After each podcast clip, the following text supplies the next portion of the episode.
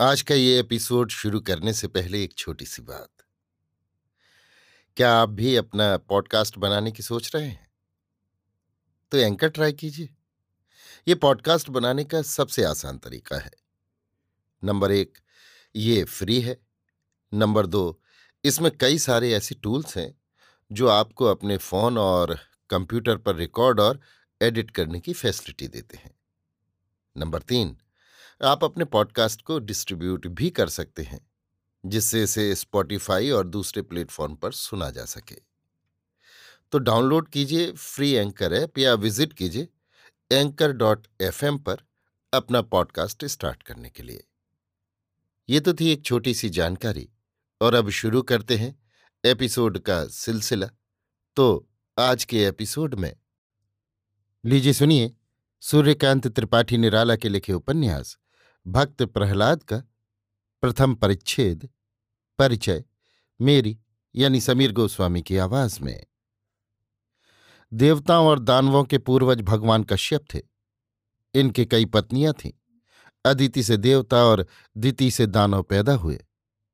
देवताओं और दानवों के अलावा नाग, नर, किन्नर और यक्ष गंधर्वों के पिता भी यही थे। इस तरह सृष्टि का चक्र जब से चला तभी से पुण्य और पाप, अमृत और गरल, भले और बुरे का इतिहास मिलता है। जिस तरह दिन और रात का जोड़ा सृष्टि के प्रथम समय से ही चला आ रहा है, उसी तरह देवता और दानव भी आदिकाल से आपस में लड़ते चले आ रहे हैं। जिस समय की कथा हम लिख रहे हैं, वो सतयुग था। सतयुग उसे कहते हैं, जिस समय संसार में सत्य का प्रभाव अधिक रहता है, यानी पुण्य अधिक और पाप कम होता है। सत्य के सुनहले प्रकाश में संसार के जीवों को हर तरह की शांति और समृद्धि मिली रहती है। उनमें ईर्ष्या, द्वेष, फूट, कलह, अनाचार, व्यभिचार आदि पापों का फैलाव बहुत कम नहीं के बराबर रहता है। पृथ्वी मानो सुख की हिलोरों में बहती रहती है। प्रजा को ईति भीति का कष्ट नहीं रहता। मनुष्यों को अपनी रोटी कमाने के लिए इतना परिश्रम नहीं करना पड़ता। न इस तरह से अकाल संसार को बेहाल किए रहता है। सृष्टि का क्रम जारी हो चुका था। देवताओं और दानवों का वंश खूब बढ़कर संसार में फैल चुका था। देवताओं में सत्य गुण की मात्रा अधिक रहने के कारण वे स्वभाव से संयमी, सरल, उदार, दयालु, सहिष्णु, परोपकारी और परमात्मा के भक्त हुए। उधर दैत्यों में तमोगुण अधिक था इसलिए वे दुराचारी, क्रोधी, पराई, भलाई न देख सकने वाले, असंयमी, भले आदमियों से डाह करने वाले, विष्णु द्वेषी हुए। वे किसी की कोई चीज़ अच्छी देखते तो झट से उसे हड़प जाने के लिए दिलो जान से तैयार हो जाते। उन्हें ना तो संसार में किसी का डर था और न वे धर्म और परमात्मा को ही कुछ गिनते थे। वे शराब पीते, मांस खाते और हर तरह के अत्याचार करते थे। यही उनका नित्य कर्म था और इसी में उन्हें आनंद भी मिलता था। भले आदमी और खासकर देवता तो उनसे बहुत घबराते थे। इसी दैत्यवंश में हिरण्याक्ष और हिरण्यकशिपु दो भाई बड़े प्रतापवान हुए। संसार में इनकी धाक बंध गई। इन दोनों में दुर्जय शक्ति थी। एक तो यों ही स्वभाव के तमोगुणी तिस पर पराक्रम की कमी नहीं। इनके उत्पात से तीनों लोग तंग आ गए थे। ये जिधर से निकलते, उधर ही सन्नाटा छा जाता। मारे डर के लोगों की सांस भी रुक जाती। जंगली जीव भी मारे डर के दुम दबाकर चुपचाप एक ओर सरक जाते। जिस तरह हिंदुस्तान में आजकल प्लेग का आतंक छाया हुआ है, उसी तरह संसार में कभी इन दोनों भाइयों के नाम मशहूर और लोगों के लिए खौफनाक हो रहे थे। देवताओं के लिए तो और आफत थी। इनकी शक्ति से वे इतने दब गए थे कि किसी हालत में भी इनका मुकाबला नहीं करते थे। हिरण्याक्ष, हिरण्यकशिपु का बड़ा भाई था। वो जब जवान था, उस समय हिरण्यकशिपु बिल्कुल बच्चा था। हिरण्याक्ष अपने छोटे भाई को बहुत प्यार करता था। वो उसे अक्सर अपने साथ ही रखा करता था। लड़ने भिड़ने की पेचीदा शिक्षा हिरण्यकशिपु को उसी से मिली थी। दैत्य वंश में पैदा होने के कारण इन दोनों भाइयों से देवद्विजों के मानने वाले इन्हें घृणा की दृष्टि से देखते थे। लोगों का ये भाव हिरण्याक्ष को अपने बचपन में ही मालूम हो गया था और इसका बदला लेने के लिए वो हृदय से निश्चय कर चुका था कि मैं संसार से धर्म की सत्ता मिटा दूँगा।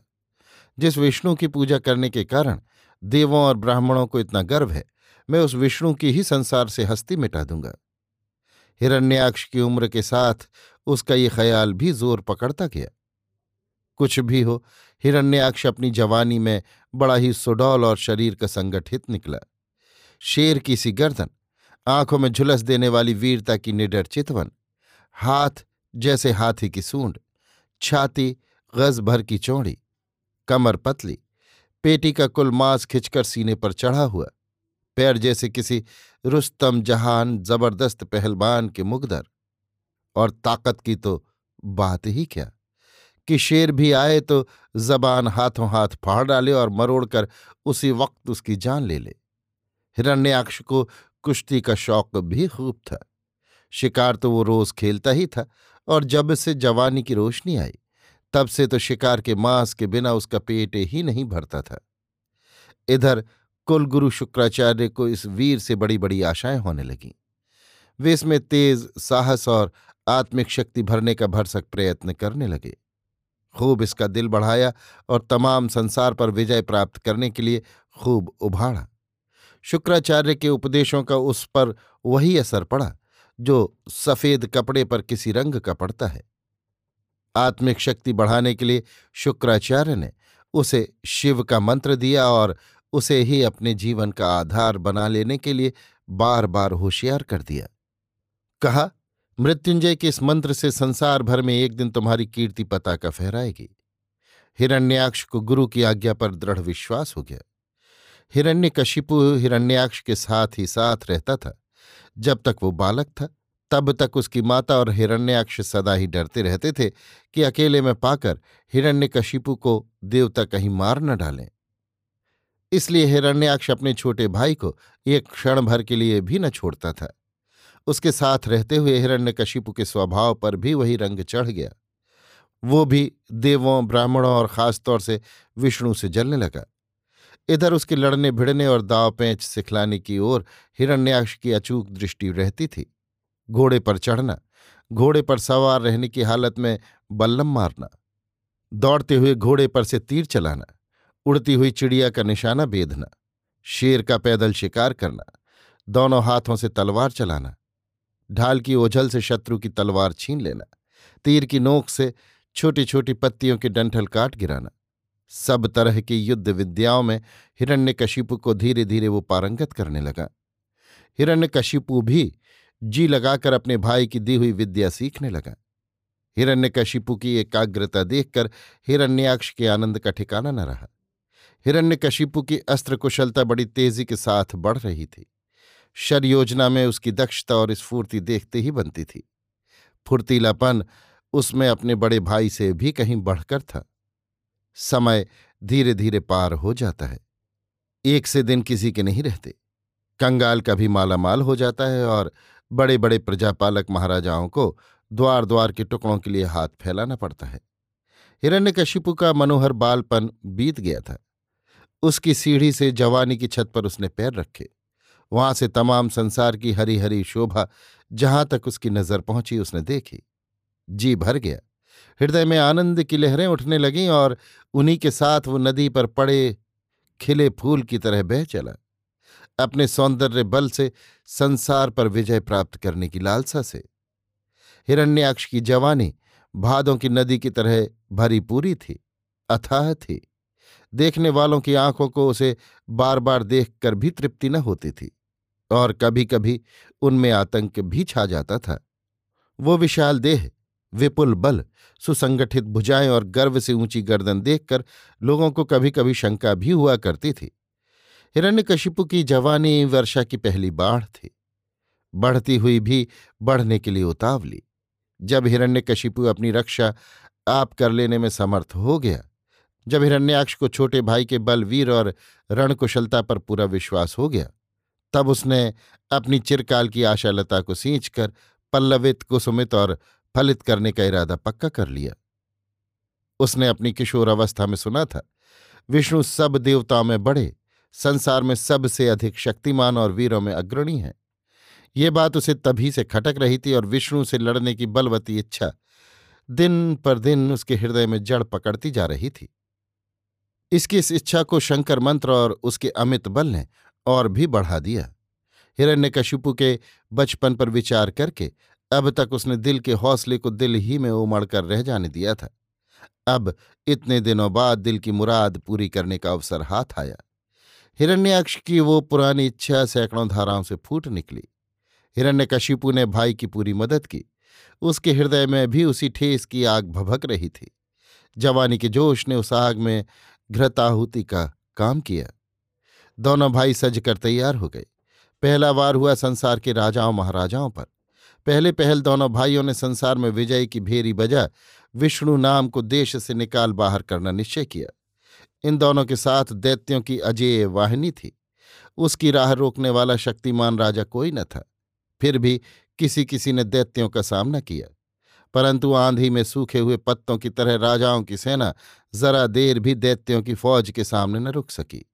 सब के पैर उखड़ गए। सब के सब अपनी अपनी जान लेकर भागे। दैत्यों ने पीछा किया। किले के भीतर तक उन्हें खदेड़ ले गए।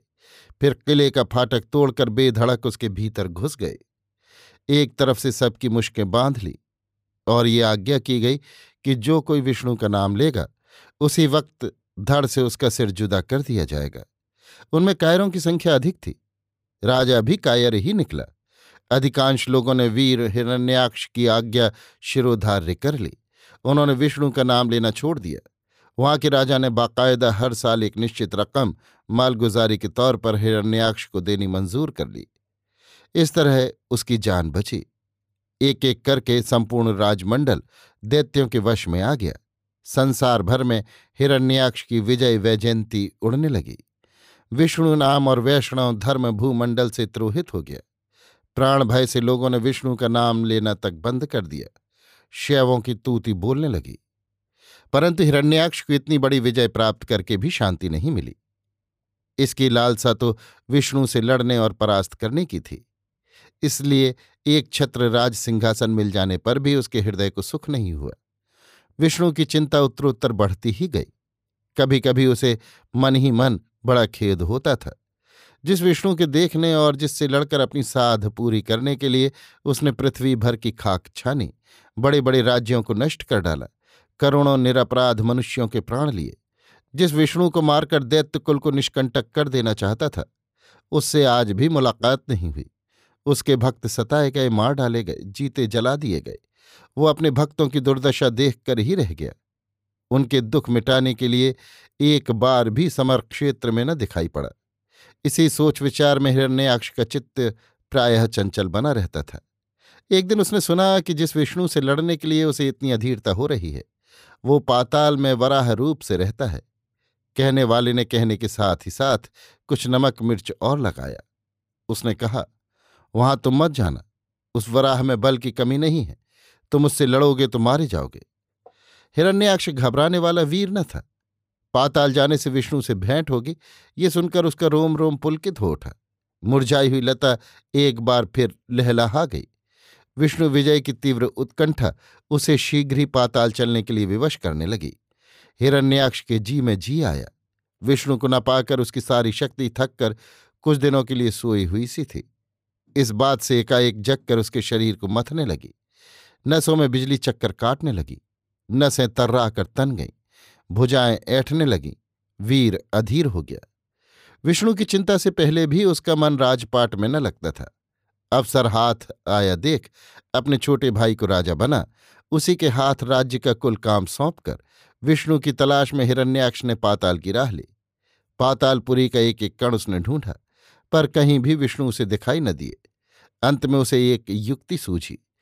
उसने सोचा, हो ना हो, आगे जो ये अथाह सागर उमड़ रहा है, इसमें विष्णु अंदर मेरे डर से कहीं छिपा बैठा होगा। फिर क्या था?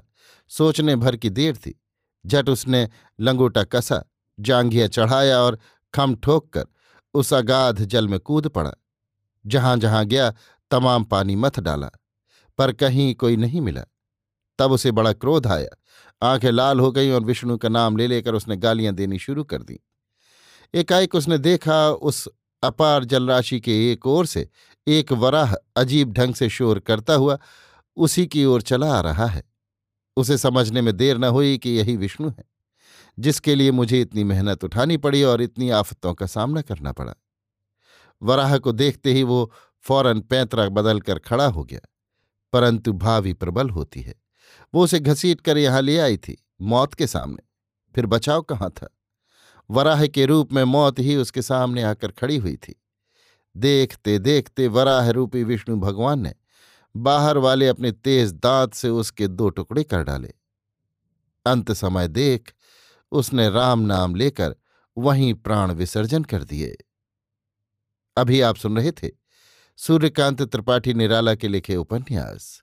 भक्त प्रहलाद का प्रथम परिच्छेद। परिचय, मेरी यानी समीर गोस्वामी की आवाज़ में।